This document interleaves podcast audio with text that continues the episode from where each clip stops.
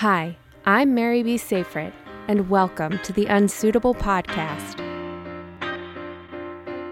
My first guest, aka my guinea pig, aka very, very brave friend of mine, um, her name is Nana.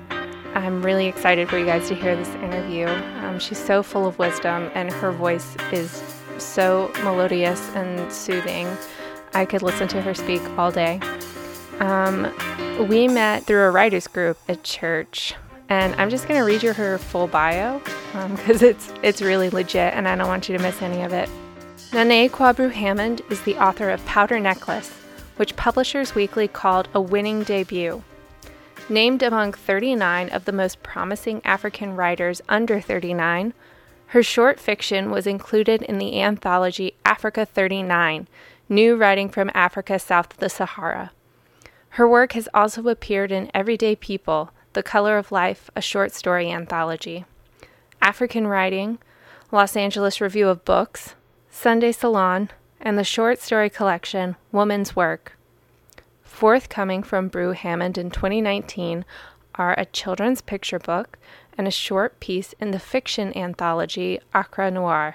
Brew Hammond was a 2018 Ake Art and Book Festival guest author, a 2018 Hobart Festival of Women Writers guest author, a 2017 Aspen Ideas Festival scholar, a 2016 Hedgebrook Writer in Residence, a 2015 Rhode Island Writer in Residence, and in both 2015 and 2014, she was shortlisted for a Miles Morland Writing Scholarship. In April 2015, she was the opening speaker at TEDx Accra. Every month, Brew Hammond co leads a writing fellowship at Manhattan Center for Faith and Work. Also noted for her personal style, Brew Hammond's fashion sense has been captured by New York Magazine, Essence Magazine, Paper Magazine, and the New York Times, among many other outlets. Recently, she co founded a made in Ghana coat line, Exit 14, which was featured on Vogue.com. Currently, Brew Hammond is at work on a new novel. I'm so excited for y'all to hear this interview. So I'm going to stop talking and let Nana do the talking now. Hi, Nana. Welcome to the show. Hi, Mary B. Thank you so much for having me.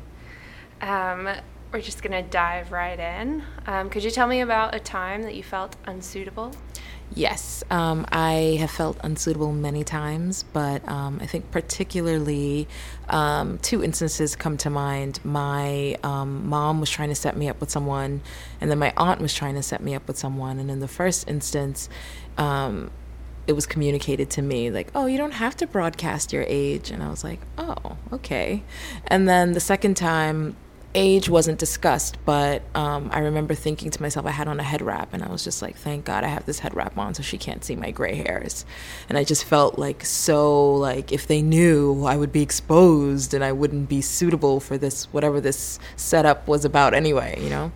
Yeah. And when you say it was an aunt, that's not like an actual mem- it was an actual it was an actual member of my family my mom's younger like, sister don't tell don't let them know how old you are. Well, she didn't say that. She it was more my mom. My mom is much more um, much more uh, conscious of things like that. Yeah. My aunt didn't say it. She just I just remember feeling the residual effects of don't say your age.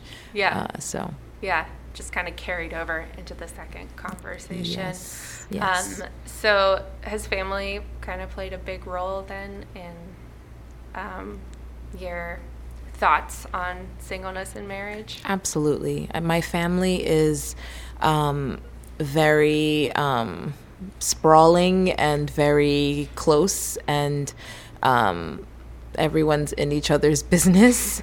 and, um, you know, everyone means well for the most part, and, you know, is asking questions like, what's going on? When are you getting married? What's happening, you two? You know, my sister and I are single and um, we're the eldest of the grandchildren and the cousins. So it's like at every wedding, you know, it comes up, and um, you know that is frustrating. Um, but at the same time, it's heartbreaking because I want. I'm like, I w- believe me, I I want this more than you do. but um, you know, it's hard to kind of keep answering the same questions over and over and over again, like. I don't know why I'm single. I really don't. I don't know. And I've done everything you said. So um, I'll thank you for your suggestions, but I, uh, thank you. yeah. Um, and I feel like, I don't know, that, that seems to be pretty across the board. A lot of families put that kind of pressure on you. Absolutely. Um, but I, maybe since your family is Ghanaian and there's, a, it's a lot more of a communal culture. Um, and so I, I wonder if there's a little bit more of that kind of being up in your business um, feeling. I, I, I wonder too. I think for sure um, Ghanaian culture is definitely very um, family based. Family is the cornerstone of the culture mm. and life there. And, um, you know, the way the way things are set up, it's like your the way we think of extended family here, it's not the same way there. Like mm-hmm. your aunt and your uncles are considered like your mother and your father, like your other mother and father. You know, your your mom's big sister is your big mom, and you know your mom's little sister is your little mom, and your cousins are your brothers and sisters. So um, there is this feeling that you know whatever is happening with a family member is a reflection on the entire family mm. and so when it comes to singleness um, there is this feeling like whoa what's going on in that family that these two my sister and i are both single that these two women are single mm. and it's a family crisis and everyone's got to like come together huddle together and figure out how to fix this problem you know so there's a sense of an additional weight, an additional pressure because um, who wants to be a bad reflection on their family? Nobody, right, you know? So. Yeah, and then, you know, living in New York, it's such a different environment. There's just so many people here who aren't married, and you have, you know, you're a writer, you also have this fashion line. Um, you have a lot to be proud of in your life. Um, so, thank you.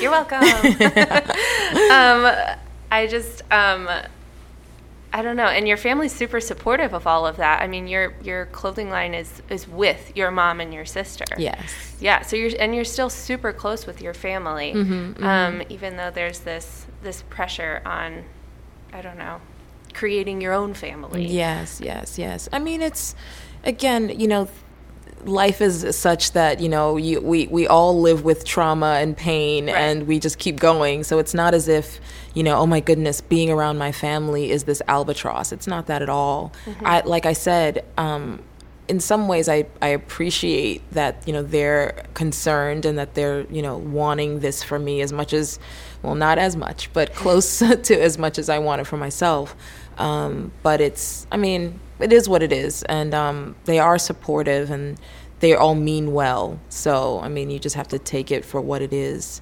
Um, but yeah, I, I, do have a lot of other things going on in my life, and so um, I think it's the whole single thing comes in waves. There are times when it's you know feels like more of a crisis um, than it than it doesn't, and you know you just kind of keep going. Every yeah. day is a new day. Yeah, for sure. Um, can you talk a little bit about what it's like to be in business with your family? Yeah, it's um, it's great actually. Well, um, first, can you talk a little bit about what your what the your, business what is? The business yeah. is. Yeah, give a little bit of background. Yes. Okay. And so we'll get into the dynamics. I will. Yeah. Okay. So um, it's called Exit 14, and um, it is um, right now it's a coat and accessories company um, that it's all made in Ghana. Um, there's a specific fabric that is native to um, northern Ghana um, that's called batakari, mm-hmm. and it's um, a cloth, um, sorry, a cotton that is just woven into these beautiful panels. Um, a fabric, and they're all kind of bespoke patterns. Mm-hmm. You can custom make a pattern, you can custom dye the threads, everything, you know, to make it what you want it to be. And what's so cool about this fabric is because the northern part of Ghana has more desert like climate, um, it um, the the cotton is woven in such a way that it repels wind, but it also traps heat. So it's the perfect kind of lightweight coat. Mm-hmm. Um, so when we kind of fell in love with it for ourselves, and we started making coats just because we were like, we don't only want to wear things from Ghana in the summertime when we're here, mm-hmm. um, and the you know people noticed it, thought they were really cool, and um, we got featured on Vogue.com, and that wow. was amazing. Um, so yeah, so we are slowly expanding, um, but it's eventually um, going to be a lifestyle company for with home goods, um, more accessories, menswear. Amazing. Yeah. Yeah. So um, can you talk about how because you're a writer by yes. trade and your sister's a teacher yes. by trade so yes. how did you how did you decide to start this company yeah well like i said we so being from ghana um, we uh, in ghana they don't really have um, or they didn't for a long time a real like ready to wear market a lot of clothing um, you would get was um, made by seamstresses and tailors mm-hmm.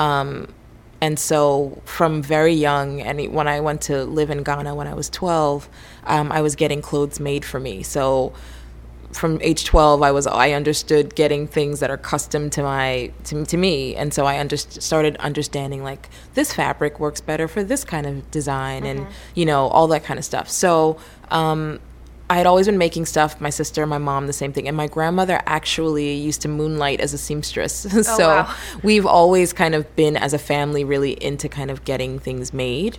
And so, um, again, we we fell in love with the batakari fabric, started making things for ourselves, and it just kind of evolved. And um, this one day, we all wore our coats, and we all like couldn't take two steps without people stopping us on the street and being like, "Where did you get that?"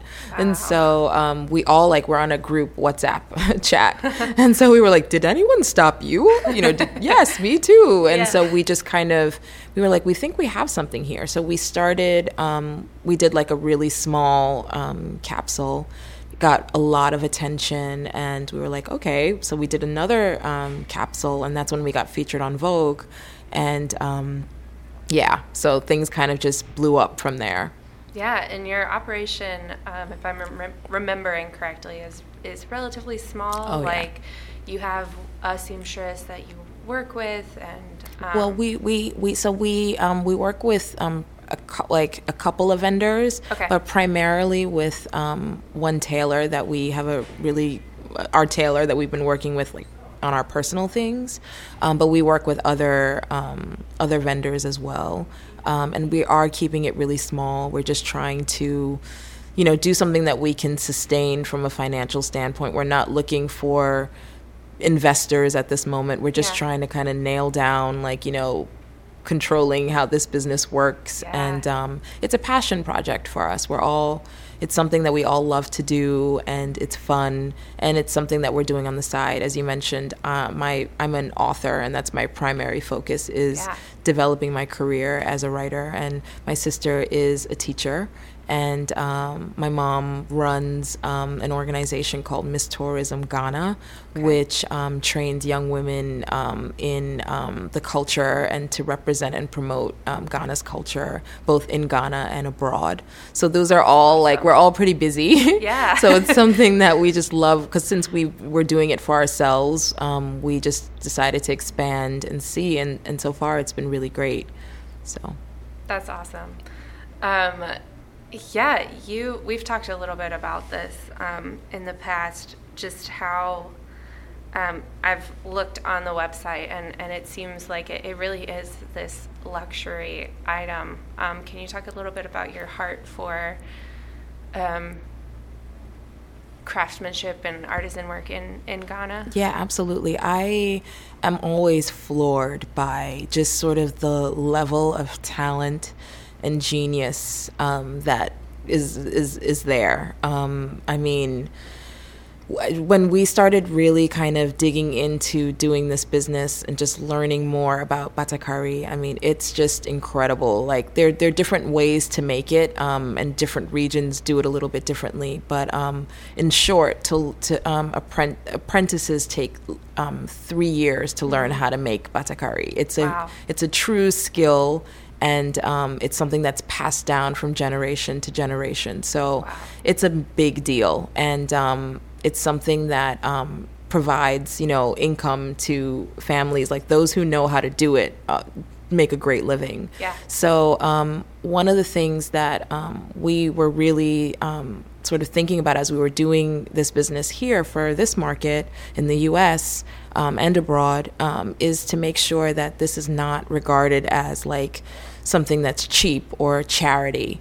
Um, because I think that a lot of people feel when it comes to um, things that are from Africa or from the developing world that, oh, you know, I'll buy one and, and, and a hungry child gets one. And that's fine. I think that there's definitely a place for um, that kind of um, business model and that kind of um, charitable model. We mm-hmm. need that, and yeah. Ghana is, you know, definitely still developing. There are a lot of people that are in dire straits um, economically, um, so I don't want to belittle that, but what we really wanted to do with this company was shine a light on the craftspeople that are doing this amazing work and if this this to me is on the same level as like you know the luxury items that are made in Italy by you mm-hmm. know you know when they say things like you know a thousand crystals were sewn onto this thing it's like that's happening like constantly in, in Ghana and in yeah. West Africa and other parts of Africa.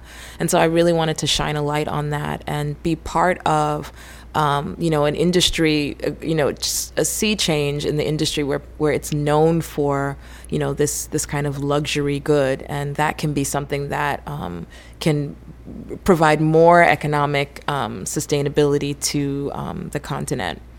Yeah, well, I think it's more humanizing, a very humanizing approach as well to see the people who are making these um, these items, this this cloth that's a real skill um, and takes a real eye for design.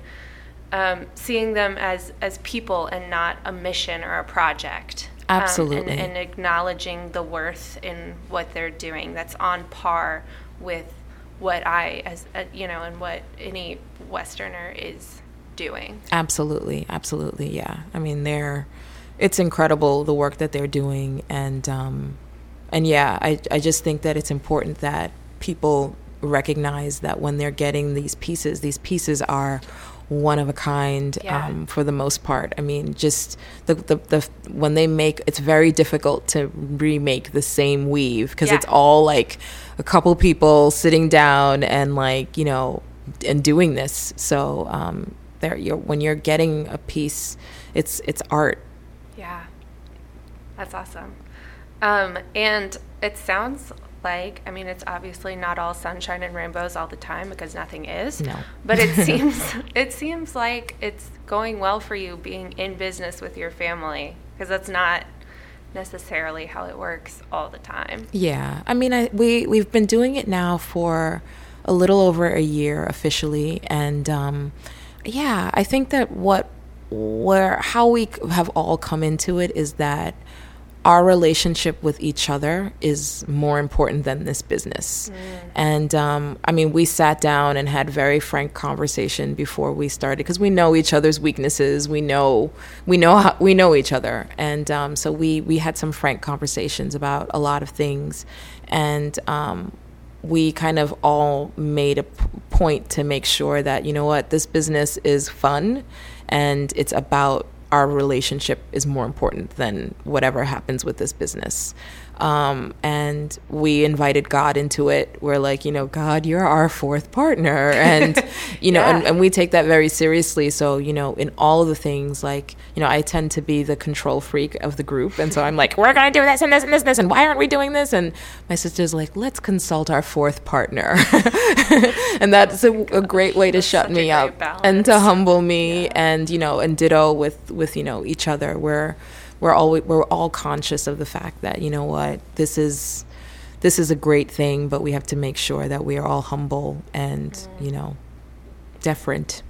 Yeah, and that's I feel like that's almost a luxury of it being a passion project. Um, it kind of it's taken maybe some of the pressure off of it to like you don't have any investors at this point, so there's not necessarily the same pressure to like I don't know, make something of it, that you you owe something to somebody who's put some money in or whatever. It's all you guys are channeling your money and your passion into this. Um, which not a lot of people get to do that. Yeah, absolutely. It's definitely something, which is why we're we're really sort of um, careful to keep it sustainable financially. Mm, yeah. Um, because one of the other things is that we want to be sure that we are paying all the vendors that we work with, you know, a good rate, not like trying to take advantage mm-hmm. of like you know the fo- the exchange rate in right. our favor. You know, right. just really trying to be um, to be conscious of all those things. So just keeping it really small. And one of the reasons why I personally am sort of wary of investors is because I don't want anyone coming in and changing that particular piece, which is really important to us. That, you know, we want to make sure that like everyone that's working with us is making good enough, yeah. you know, making a, a living, yeah. you know, so. Yeah, which is so do when you get on a, a, much larger scale. Absolutely. For sure. Absolutely. And that's one of the reasons why we were so um, focused on making sure that this really positioning this as a luxury brand because yeah. it's like we these are luxury these are craftspeople that are like yeah. you know putting the, using their skill and their time and their talent to put these things together we're putting our skill and talent together and designing the pieces mm-hmm. and we just want to make sure that like and we want to give people a really good experience mm-hmm. um, so we just want to make sure that like you know no one is getting taken advantage of and yeah. this is all like a good thing you know yeah yeah i want to take a minute to say emphatically that i want to hear from you Click on the link to my website and shoot me a message using the contact me page. It's super easy to find. Just in case you don't believe me, it's marybsafert.com backslash contact dash me. If you are a Christian single, please, please let me know if you want to be on the show. If you have someone that you'd like to hear from, I am all ears and I would love to hear your suggestions. Now, let's get back to the interview. Um, we're going to switch gears just a little bit. Um, you, you had talked about inviting God into um, your process, into your um, business process. Um, and I'm sure it's the same thing as an author, inviting God into that process. Um, can you give us a little bit of an overview or as detailed as you want, really, um, of your faith journey? Yeah, absolutely. Um, my faith journey. So when I was um, 12 years old, my parents sent me to Ghana um, to secondary school, and um, I lived with my grandmother. And my grandmother is incredibly faithful. She's very, um, you know, very very faithful, and so living with her um, you know, we had morning devotion every day, and mm-hmm. it was mm-hmm. just a completely different way that than I was, you know, raised um, with my parents, and so. Um, I became born again at 12, and you know, I, I, did the altar call, and it was this big moment. And um, because of, I mentioned earlier that I'm a bit of a control freak, mm-hmm. and um, I think that my personality has always been about like perfectionism, mm-hmm. achievement, etc. And I think the irony of Christianity for me, and one of the things that has kept me a Christian all these years, I think, is I it was the one thing that I couldn't achieve. Like I couldn't finish. Like I couldn't just tick that off the list. Like oh, to do Christianity done. You know what I mean? And so, yeah. um, and so it's been. You know, I think in my earlier years, it was all about trying so hard to be good, and um, over the years, I've just kind of realize that you can't like you can't that's the point yeah. you didn't save yourself you can't yeah. save yourself um, it's you you are loved and just accept that yeah. and um, that has been difficult and also freeing at the same time so yeah um, in your like college days you had a little bit of a jesus being putting Jesus in the oh, absolutely, drawer. absolutely, um, yeah. I um so I became born again in Ghana when I was 12, and when I returned to the States, um, I was 15. And I remember because of the way the system, the school system works there, I had finished high school, so I was starting to apply for college. And, you know, all, everything, I just was so glad to be back in the States. And it just felt like my, my faith was incongruent with like the college experience mm. and being in America. It felt yeah. like that was like a completely different thing. Mm-hmm. And I remember um, when I first went to college, um, I, I requested to be on the wellness corridor where there was no drinking and, you know, no drugging, any yeah. of that kind of stuff. Yeah. And I, you know, I was on the wellness corridor. And, um, but I just remember, you know, my first couple days there, like it was just like, clear to me that if I was going to keep this Christianity thing up, like I was going to be, I felt very isolated. And I, I had already felt really isolated being in Ghana and mm. going through being the American girl in Ghana. And it just, I just didn't want to have that again. Yeah. And then um, the school that I went to was, um, you know, very um, liberal and um, a lot of people um, that I encountered didn't believe in God at all. So mm-hmm. I remember having a conversation with a really good friend of mine, and she was like, Oh, you believe in Jesus? That's so cute. And, you know, it was just considered so ridiculous. Yeah. And to, it was an anti intellectual thing. And so I, in my desperation to fit in, I was just like, let me just put this Jesus thing away right now and just like live my best college life. Mm-hmm. And I did that. And, um, I, my, uh, you know, a guy I met in college um, who was like the guy, you know.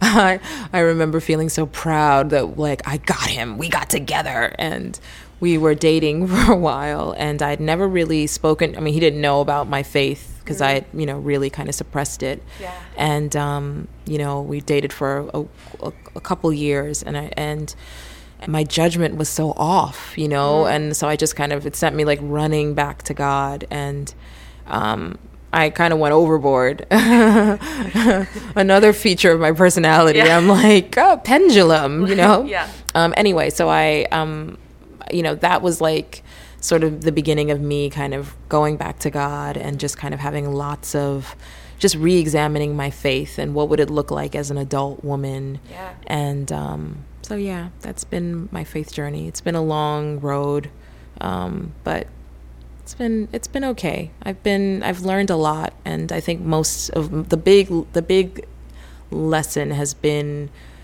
you can't save yourself, mm. and just relax, just yeah. relax. God did it already. Yeah. Um, how does that lesson kind of play out in your day to day now? I mean, yeah, I just think it's a. I just have to because my natural switch is to be like, I must do everything and conquer the world by 6 p.m. tonight. Yeah. Um, I.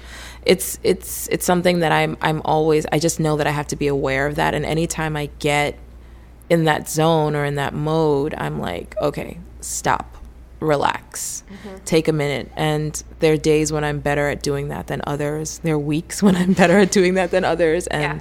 You know, anytime I feel myself sliding back into that mode, um, I have to take a step back. I remember in probably in 2013 i had like a really scary moment where i was like overworking was mm. you know working working working i must finish everything today yeah. and i passed out and um, oh I, I, it was really scary because i'd never you know yeah. i'd always been in control yeah. and i fainted and um, was rushed to the emergency room and they were like well, you know, the the only thing that's wrong with you is that you're dehydrated and you're exhausted. Yeah. And that will be $7,000. And I was like, $7,000 to be told you need to sleep and drink water. Yeah. And that was when I was just like, whoa, okay, like mm. you're you're you're you're killing yourself, you yeah. know? And again, I'm reminded of that anytime I find myself like slipping into like my crazy workaholic mode or mm. you know, it's just like remember that it's all good. And the thing that I'm realizing too is that um, I I formerly thought that like if I didn't do it, it wasn't gonna get done, and da da da da. And now I'm seeing things are happening that I never that are so much better than what I would have imagined. Yeah. Um, happening like even this company, I never I've always been into fashion, but I never would have imagined that we would have this. And it's like Yeah. God had that in in his back pocket the whole time. Just got goosebumps when you said that because that's yeah. Yeah, I mean it's that's that's the thing and I think that um I'm learning to let go of my vision of what my life should be, should have been and and letting God dictate. It's very difficult for me, but um, slowly, like with each little thing, like I get more and more encouraged. Like, oh, okay, okay. If I if I just, not that if I hang back and you know you know play dead, everything's gonna come my way, but being open to the adventure of not knowing, you know, uh, what's exactly going to happen today or tomorrow Yeah. you know and i think some of that ties into the whole singleness thing because for i want i don't want to make it seem as if i don't still worry about it or think about it because i do.